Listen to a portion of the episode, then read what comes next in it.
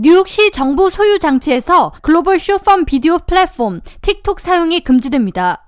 에릭 아담스 뉴욕 시장실 대변인 조나 알로는 16일 성명을 통해 뉴욕시 사이버 보안팀은 틱톡으로부터의 기술 네트워크 보안 위협이 있었음을 감지했기에 틱톡 사용을 전면 금지한다고 밝히며 뉴욕시 기관들은 30일 이내에 해당 앱을 제거해야 하고 직원들 역시 시 소유의 노트북과 패드 등에서 틱톡 사용이 금지된다고 덧붙였습니다. 틱톡은 전 세계 젊은 층에게 널리 사용되는 인기 플랫폼으로 모바일 데이터 분석 업체 센서 타워에 따르면 올해 3월 기준 미국 내 인기 있는 상위 애플리케이션 5위 중 하나입니다.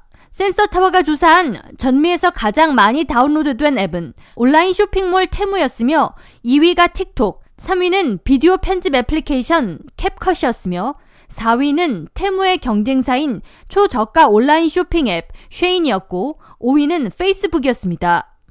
이들 상위 5개 앱 중 페이스북을 제외한 나머지 4개의 앱은 중국 회사에 의해 제작된 플랫폼으로 이중 틱톡은 사용자 정보 및 주요 데이터가 중국 정부와 공유된다는 우려로 인해 미 상원에서도 지난 3월 틱톡 사용을 전면 금지토록 하는 법안이 초당적으로 발의됐습니다. 몬테나주에서는 전미 최초로 내년 1월 1일부터 틱톡 사용을 전면 금지하는 법안이 통과됐으며 그렉 지엔포테 몬테나 주지사는 이 법안에 서명했습니다.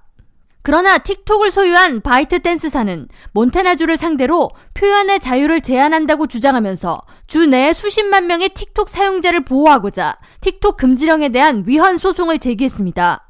바이트 댄스 측에 따르면 미국 내 기업 500만 곳 이상이 틱톡을 사용하고 있으며 미국민 3명 중 1명이 틱톡 이용자입니다. 뉴욕시 주요 부서 중 하나인 위생국은 새로운 쓰레기 수거 시간과 관련한 미임 동영상을 틱톡에 게시함으로써 5만 명 이상의 팔로워를 모으는 등 시 정책의 주요 홍보 수단으로 사용해 왔습니다.